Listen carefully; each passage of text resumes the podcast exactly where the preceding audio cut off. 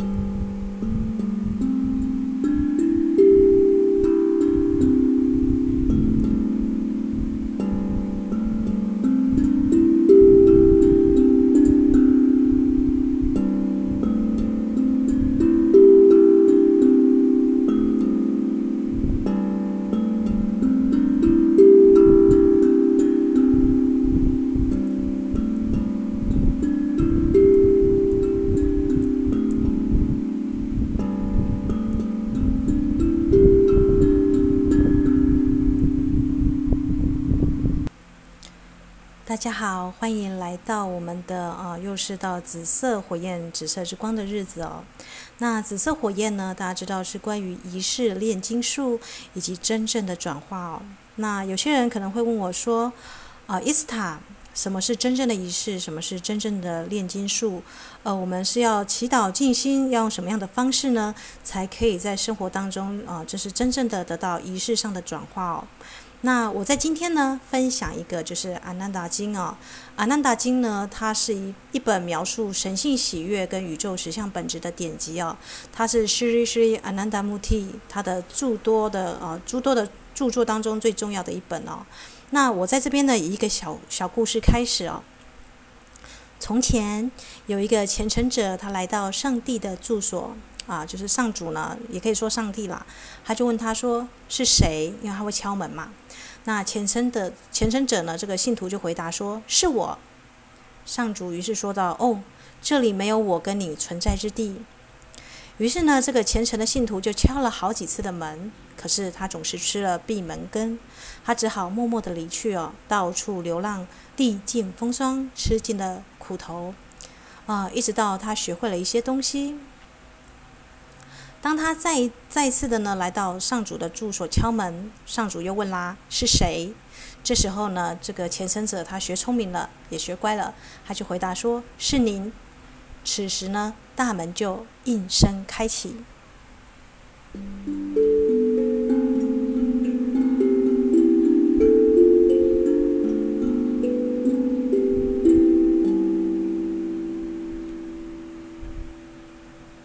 这个故事呢，告诉我们说，啊，取悦自我的人呢，啊，就是阿难达经这边讲，他说取悦取悦自我的人呢，是自我中心之人呢，啊，真正的虔诚者呢，其实他已经忘记了我，他只会啊，他完全忘记了自身，因为在他每一天的活动当中呢，他只融入在就是呃快乐跟喜悦之流当中，嗯、所以只有忘了自我的人呢，最终才可能跟至上合为一哦，因为这时候他的个体性不存在，而达到了绝对的意识境界哦。呃，这个故事呢，也告诉我们说，其实呃，当我们用“我是即我是 ”，A 耶阿修 A 耶那个小我的我，啊、我们昨天才分享，就是我是什么呢？就是我们也用那个周梦蝶先生的一个花总得开一次哦。如果大家可以就是去思考我的话，可以去听那个录音档，就是标题是“花总得开一次”哦。嗯，周梦蝶先生对我是有很很大的一个观察，很深刻的观察。那《阿难达经》呢，它就是延伸了，就是这个哦，就是去修行者呢，他有没有我？如果你还有我跟你的分别心的话，或是比较心的话呢，那么在最后一关，在跟这个我们说的“我是即我是”要跟高我连接的时候呢，啊，其实啊，大家可以去关注我们的日常生活中的意念哦。啊，如果说呢，他一直还在这个小我的计较、比较跟计算当中呢，他就无法跟这个至上合一哦。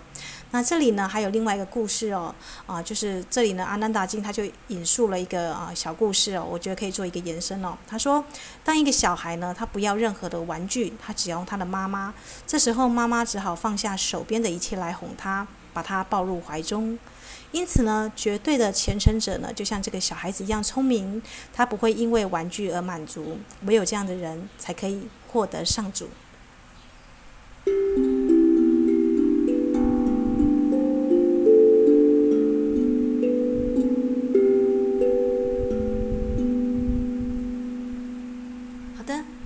再回到我们的这个主题哦，就是我们说礼拜六的一个光是紫色火焰的光嘛，那是仪式之光。那什么才是仪式呢？呃，阿难达金呢，他有说呢，绝对的虔诚当然不是借由沐浴、锻炼、苦行就能够达到的哦。他如果这么简单的话，那大家只要每天把自己的那个日常的仪式做一个仪式表就好啦。啊、呃，这里呢，他就用那个啊帕拉苏玛苏拉玛卡卡尔帕金的一段话呢，我念给大家听，大家听哦。他说，一个虔诚者呢，每一个行动都是对上主的奉献。我们自身是奉献者，也是奉献之物。所有的东西都是奉献物。人的感官是取物的勺子，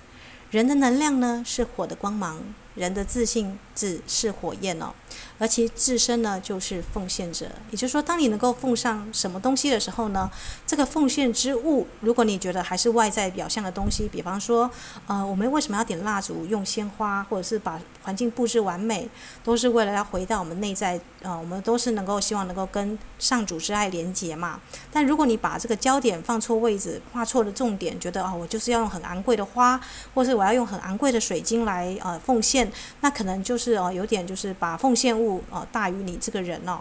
那这让我想到一个故事哦，就是那个苏菲教派的卢米，大家知道卢米是那个哦，就是苏菲教派呃创那个旋转舞的导师。那在他还没创旋转舞之前呢，他其实是遇到小慕斯，他才慢慢的就是开悟哦。那小慕斯我们知道他是个云游僧哦，就是名不见经经传的一个小小的一个木僧的云游云游之云游僧人呐。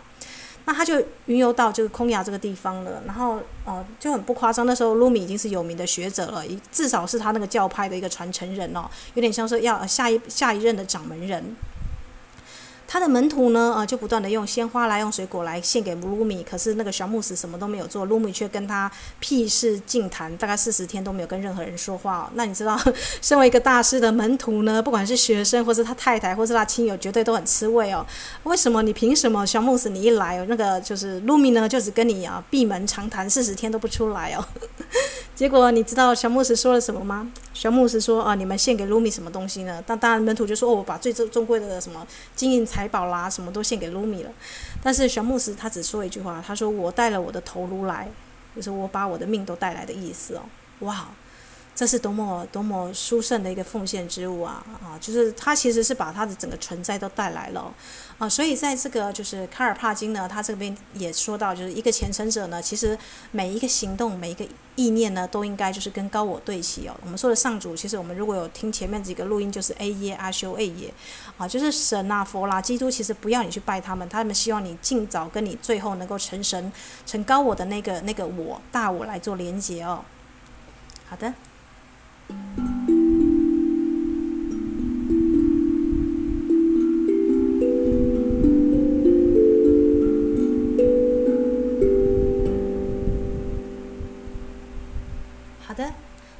个人如何感觉到他对上主之爱的一个虔诚呢？上主的恩典，我们知道他是像太阳一样哦，就是日头不照，不但照好好人，也照百歹人哦。他的恩典是普施一切众生的，但是大部分的人呢，因为头顶都把都被一把就是小我的自负之伞所遮蔽哦，所以才感受不到雨露均沾的一个滋润。那我们呢，就必须透过真诚的灵性修持呢，把这个自负的伞移开哦，啊、所以我才跟就是大家分享，我觉得灵修对我来讲经验有点不太像是做加法，它反而是做减法哦，就是把你之前的设下一大堆阻碍跟障碍，不管是情绪上的、思想体上的，慢慢的移开哦，让我们人呢可以慢慢变成一个中空的一个导管哦，可以就是啊沉浸在他的恩恩典当中，看到这个啊就是有彩虹啦，有花开啦，即便是在这个新冠病毒的时刻，你还是可以再庆祝哦。那罗摩克里希那穆提就说了，你必须做，然后得到这些东西。如果你不做，或者是就像打扫一样，你们家不打扫，你自己的房子不打扫啊，其实你是没有办法体验到这个清洁的快乐的那种感觉哦。好了，那现在礼拜啊，就是礼拜六会是紫色火焰之光嘛？那我们要祷告多少次？要持咒？要静坐？要多久？一般人就会问这个问题啦。啊，可是呢，我们就是这里就是那个什么啊，帕拉。帕拉纳瓦密宗这里，这个阿难达经，他有提到帕拉纳瓦密宗的一一段诗哦，我念给大家听。祷告胜于几亿万次的礼拜，持咒又胜于几亿万次的祷告，静坐胜于几亿万次的持咒，与至上合一又胜过几亿万次的静坐。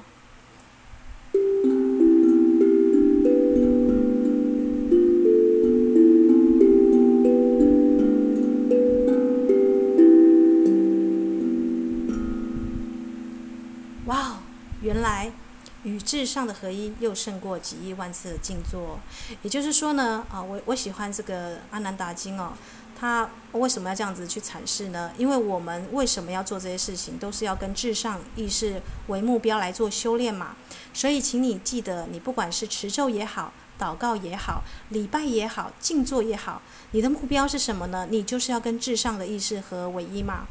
呃，所以有些人就会说啦，就是哦，我记得有一次我去台南的时候，看他那个城隍庙，他就是有一副对联啦，他就是说呃，居心正直。见我不拜何妨？因为每个人最后死后都会到城隍庙嘛，或是会有看自己的业力大进嘛。那城隍爷 他的那个门脸就很有意思哦，他说：「如果你居心正直，你一生行的正直，没有任何的信仰，你就算是见到我，你不拜，你不拜我，你也没烧香拜佛。」见我不拜何妨？又怎么样？就是因为你是居心正直嘛，你一生问心无愧，清清白白的。然后什么？然后另外另外一件另外一个队员，我有点忘记，好像是那个什么坏事做尽，还是什么什么奸事做尽啊？啊，就是烧香拜佛合意？就是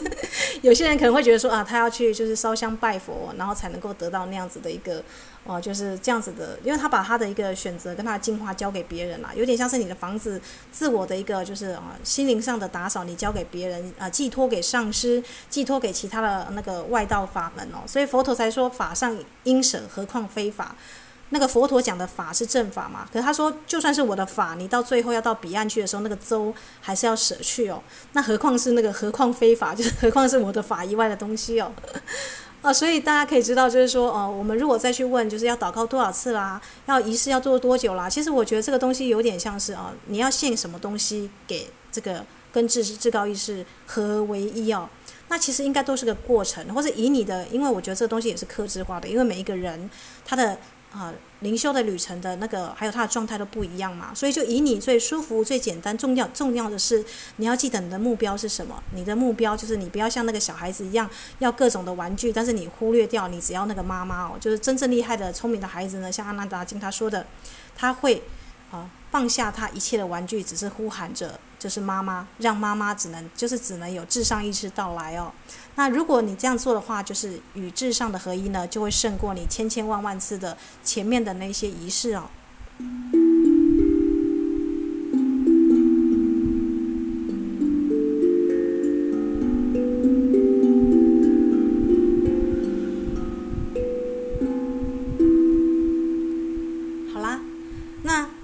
于是，持咒我们这些近思语都不重要吗？那些当然重要哦。啊，我为什么要这样讲？因为有很多人，很多天才会呃，就是卡在这一关哦。呃，我相信有很多人他的悟性是非常高的哦。啊，也许他是非常聪明的人，他就会觉得说，那我就每一天就是过好我自己就好了。但是你知道，人有惰性哦。啊，往往呢，就是最迟滞灵就是。打个比喻还好，会淹死的都是游泳高手啦，因为你会潜入到或是潜水高手，你会潜入到海的深深层的地方，你会忘记就是哦，就是有些时候你就是要上去了。仪式呢，有点像是哦，或者是我们说的我们这个静坐啦、冥想啦，它有点像是你在练书法，一开始不会学书法的人一定要九宫格，为什么？而且你要看几家的字帖嘛，你才能够练出好的字。但是当你已经练成字的时候，你能够不受那个九宫格的一个束缚，你才可以随心所欲的来写草书。那很聪明的学生呢，就像是哦，我第一次看到哦，比方说我看柳柳柳宗元啦、颜真卿是这样写，我就努力的写。诶，结果没到几天，他就写出那样的字。于是他就赶快放弃九宫格，到处去写字。那会有一个状况哦，就是没有老师的指导，也没有就是我们说的，他就是啊，就是我们说的会有自以为的聪明，小聪明就开始去练。那结果呢，就可能写出了呃，就是别人看不懂的草书，或是又回到鬼鬼画符的一个境界去哦。所以仪式跟仪轨的中，呃，如果你跟你相应的话，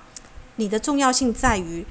我们不是每一个人二十四小时、每周七天都沐浴在这个智商合一的状态嘛？它可以把你拉回来哦。就是比方说，你刚开始的时候，你可能就是啊，你在这个高频率当中，你跟这些啊七道光的上司们共振。可是可能听个录音一两次之后，你就开始懈怠了，或者说，诶，你每一天回到你呃小我，因为小我是几千年的沉睡嘛。那你会知道你很快又回到你过去的小我的意识里面了。所以静坐冥想跟祷告不管你用什么样的形式它其实是要告诉你要回到这个跟上主的一个支流哦。有点像嗯你要开车上路你一定要拿车钥匙啊就是发动引擎然后你要去保养你的车子这个东西我都觉得它是保养但是真正是你要上路。那有些人可能就觉得哦这段风景我开过了没有什么我就不再开了。可是就像你飞机一样或是你汽车一样你越久不保养它呢啊它就会就是慢慢的就是会腐蚀哦会生锈哦所以这里可以提供给大家做个参考。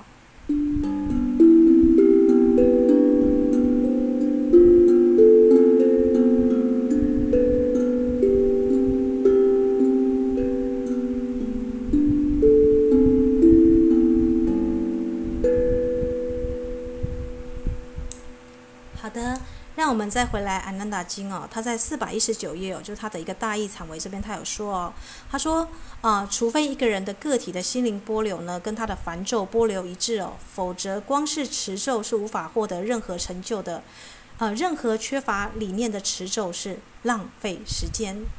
啊、大家可以想象哦，当一个就是为什么一个大师就是连续剧拍出来，就是我们之前不是有一些僵尸片嘛？有些大师一出来，哎，你念诵咒语，哎，就能够收妖伏魔。可是有些阿嬷欧巴桑呢，整天在庙宇里面念经，就是这样啊，像鹦鹉一样要念过去，他们念出来的经，哎，就好像就只是念经而已这样子哦，啊、关键在于哪里呢？关键在两个。第一个，他们对经文没有了解，没有透彻的认识。那经文就只是一段经文哦。其实，呃，有效的经文是，比方说像呃观音上师的那个莲花宗的宝石 Om Mani Padme Hum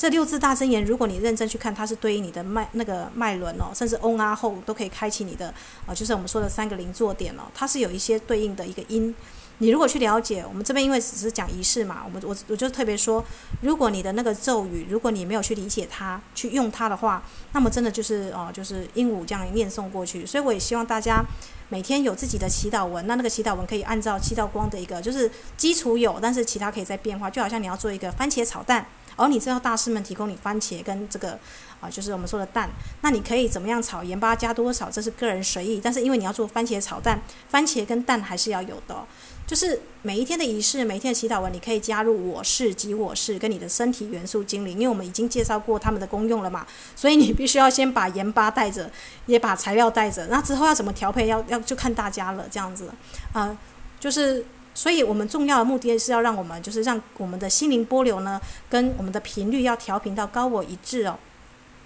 那安娜的达金他说什么呢？他说心灵是器官之主。呼吸呢是心灵之主，因此没有一个应该被忽视哦。那就是为什么冥想的时候要教大家就是做深呼吸，然后慢慢的吐气，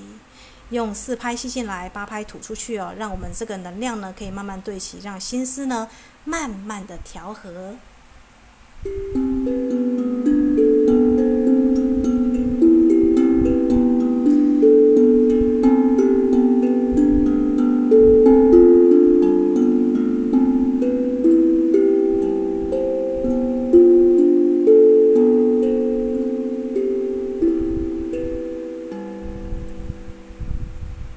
的，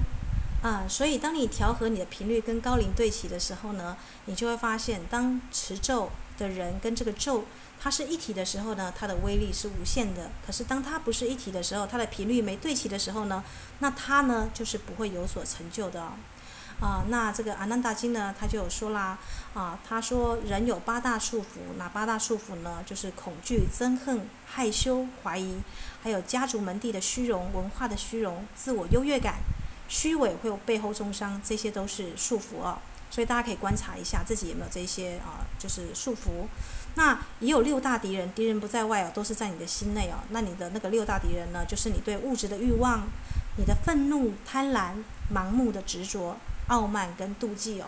啊，其实你会去虚伪或背后中伤他人，都是因为你妒忌嘛。那妒忌就是因为小我怕他得不到。那小我为什么会怕得不到，或者是就是他觉得他自己比人家更厉害，都是那个自我优越感啊，跟虚荣心啊，还有这种就是傲慢的心啊，就是作祟哦。那也有人呢，他即便没有。我执我慢我坚强，但是他有一个情执，有没有？他爱某个东西又胜于他生命，比方说他爱某个人，那分手之后呢，就常常陷在这里面走不出来哦。呃，这其实都是一种就是束缚跟敌人啦。那呃，就是阿难达经呢，他说我们为什么要修炼？修炼是要让个体呢从这些我执跟束缚当中解脱哦。所以它能够让心灵呢，如果你每一天心灵花一些时间呢，啊，比方说在念诵祈祷文，在每一天规律的作息呢，你要知道，你就是你如果没有排时间给你的那个念诵祈祷文跟睡前冥想跟静坐，那你这些时间就会拿去哪里？你可能拿去挂网啊，打那个电动游戏，不是吗？所以呃，就是每一天的要觉知自己的时间是花在哪里。那花在这里的时间的目的是要干嘛呢？就是要跟你的一个高我对齐，也就是说，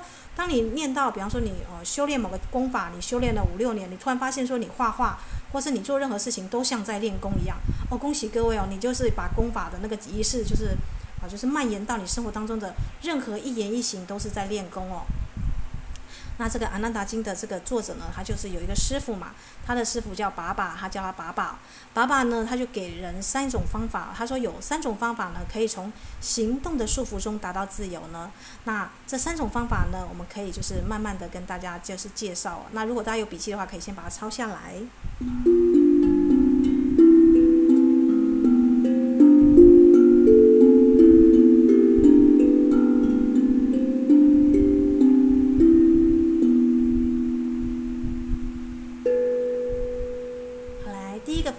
就是我们要舍弃对行为结果的任何渴望哦，也就是说呢，比方说当你画画，这样当你在弹奏音乐哦，像我现在终于有一个天鼓来了，我很开心，因为我录音就不用这么的单调，就是要一直讲，可以中间做个切换，啊、嗯，就是你在演奏音乐的时候呢，跟你在分享的时候呢，啊，其实你应该是最终还是要跟你的高我 A 耶阿修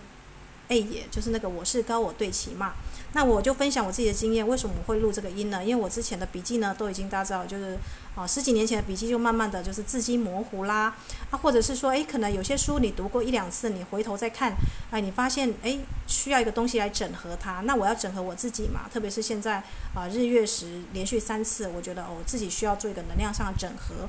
那呃，于是我就分享，就是我觉得啊，就是像这里爸爸他也讲了，他说服务呢是消除业力的最有效的方法。那你可能呢，有人做的服务呢，就是去做义工跟志工。可是如果你没那么多时间的话，诶，你分享好的音乐，呃，分享就是灵修的法门，或者是你的一个呃，就是你收获的一个可爱的呃思想上的智慧上的珍珠，这也是一种服务嘛，啊、但是你千万不要变成像我之前讲的，就是佛教功德团体那种放生啊什么的那种，那种就是啊、就是有所为而为啊、这里的第一条就是为什么要你舍弃行为结果的任何渴望呢？你应该是。无所谓而为，在做当中，但是没有这个作者，没有那个为者，你只是自然而然的喜悦去做啊、甚至在你做的当下，你就已经收获了啊、只有这个东西，它才能够了业，不会造制造新业哦。也就是说，当我在录这个音的时候，受益最大的是谁？是我，因为我会再听第二遍，或者是我在录的时候呢，哦，我就可以把我的确保我的笔记啊，那个泛黄的笔记啦，那些字迹啦，都可以留下来，它可以用录音的方式来保存哦。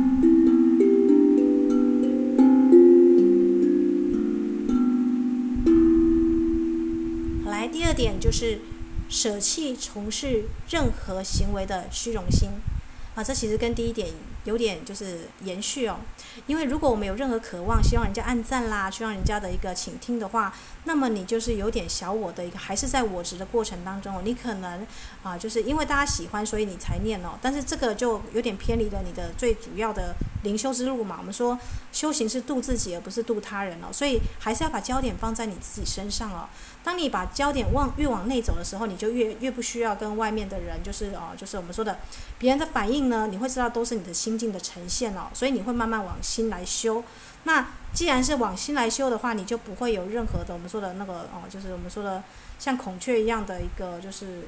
好像有一有一个有一本书叫《孔雀时代》吧。现在很多网红啊，都是就是像就是拍照啦，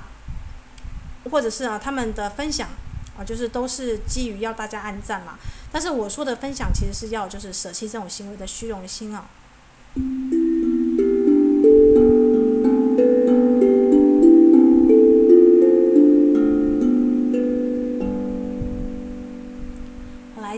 呢，就是要将所有的行为呢臣服于至上意识，也就是我们老师在谈我是即我是。我就是那纯粹的高我，我是那最初跟最终，我是那个最后会成佛成神的版本，那就是你的至上意识。不管是持咒念经或静坐，或是你习修任何的法门，一定要把这个至上意识带着哦。因为如果一个人的心里呢，他沉浸在纯灵性的思想波流的时候呢，身体会发生什么事情呢？啊，这里呢，《阿难达经》它在大要释义四百二十六页的一个地方，它有说，如果你的啊身体的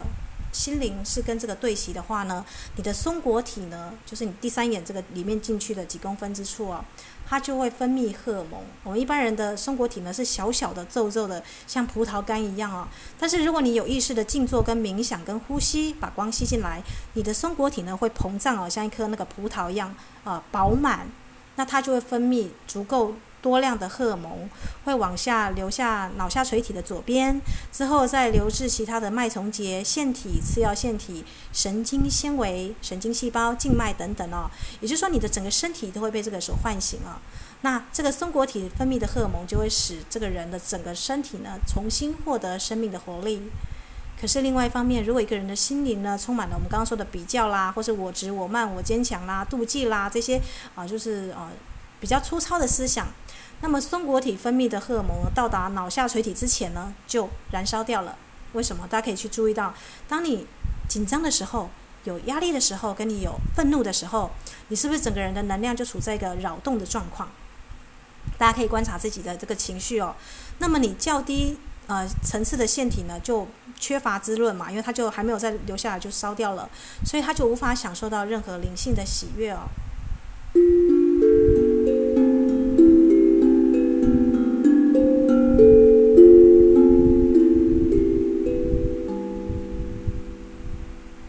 为什么会这个样子呢？这个阿南达经他告诉你哦，他说。啊、因为较高的层次的脉轮会控制较低层次的脉轮，也是大家可以想一想哦，就是啊、大家也可以去观察你生活当中的每一个人，你邂逅的每一个人，他是用哪一个脉轮在说话，哪一个脉轮在过生活。啊，比方说呢，呃，你的那个眉心轮这个地方第三眼最难开嘛，但是像佛陀啊，他们都已经顶轮开启了，他顶轮就会控制他全身上下的脉轮哦。那也就是说呢，呃，你的眉心轮会控制你的喉轮，你的喉轮会控制你的心轮，你的心轮会控制你的太阳神经丛以下的脉轮哦。我们随便打个例子来讲好了，如果今天一个老板他性欲很强，他很多的呃小二、小三、小四、小五，假设，那你可以知道他是哪一个轮在控制他整个生活。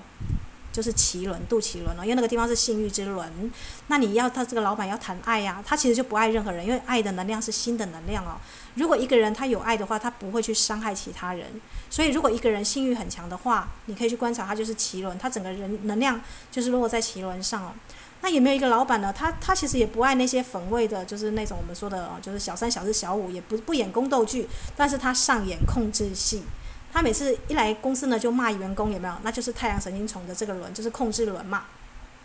那你就可以知道说，哦，他的那个，可是一个人有控制轮，他就是控制其他人嘛。比方说，他就可能在性欲上，他会控制他的呃太太，或是我们的海底轮，这个基础的一个安全感，他会让员工很没有安全感。比方说，他会随随便呵斥他说，诶，你再不努力，我就会辞掉你哦，有没有？他就会控制下面三个轮哦，所以大家可以去观察你生活当中遇到的每一个人呢，他是用什么样的一个轮在过活哦。那我们最终呢，我们为什么要冥想？冥想其实是需要想象的力量，所以其实我们这啊，我觉得这七道光的课程跟这个我们的地心世界人们的引导呢，其实在就是促进你从心轮带出爱嘛，对不对？然后喉轮啊，借由我们的一个念诵祈祷文啦，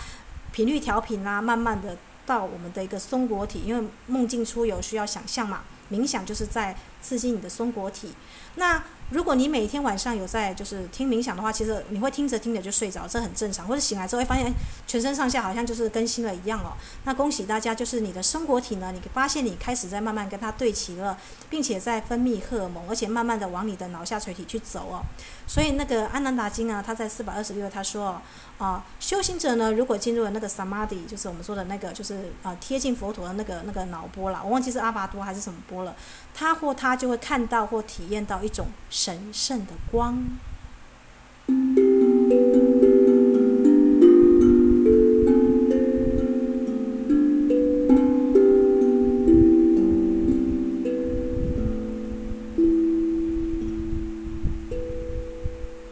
哇哦，神圣的光。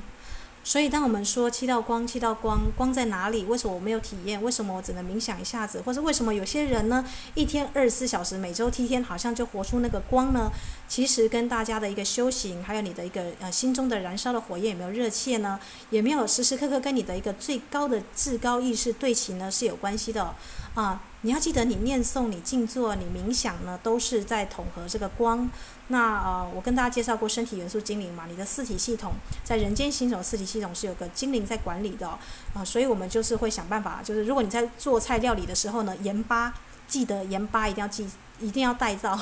因为如如果一道菜再怎么厉害，它没有下盐巴，大家都觉得失味不少哦。我觉得身体元素精灵就是统合这四体的功用。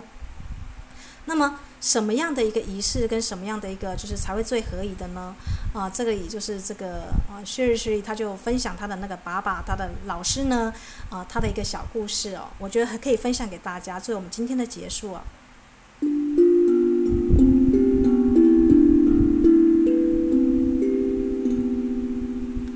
一九七零年啊，他有一次呢，他跟爸爸在印度的那个 Ranchi，应该是翻译成软旗。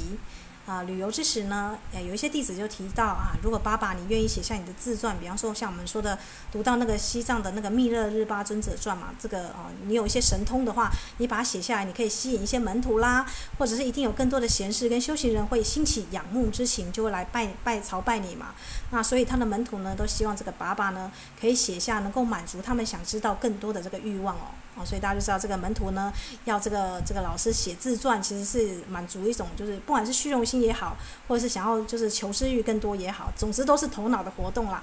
啊，我的感觉是这样子。可是呢，呃，随后呢，在问及书写自传之事的时候呢，没想到这个时候那个学学就觉得啊，他爸爸一定不会回应这些啊，就是我们说的 小我的要求。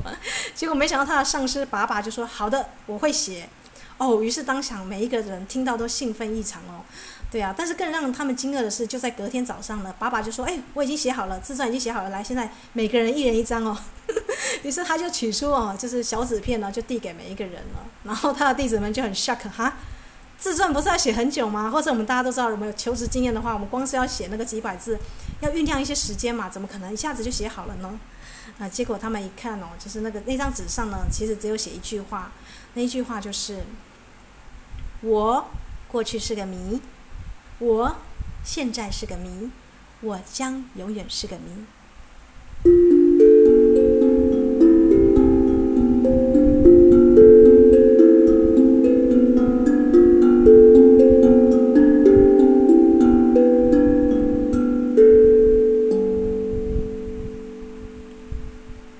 这是多么美好的一句话！让过去、现在、未来都成为谜吧。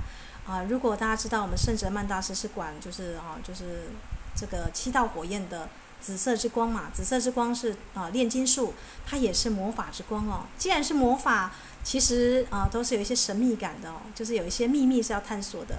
啊，就是如果大家已经对七道光有啊基础的理解，或是你不管你已经念诵了就是几年了，啊，不要忘记要让生活变成一个谜哦。每一天呢，就像是在寻宝在藏宝一样，每一天呢。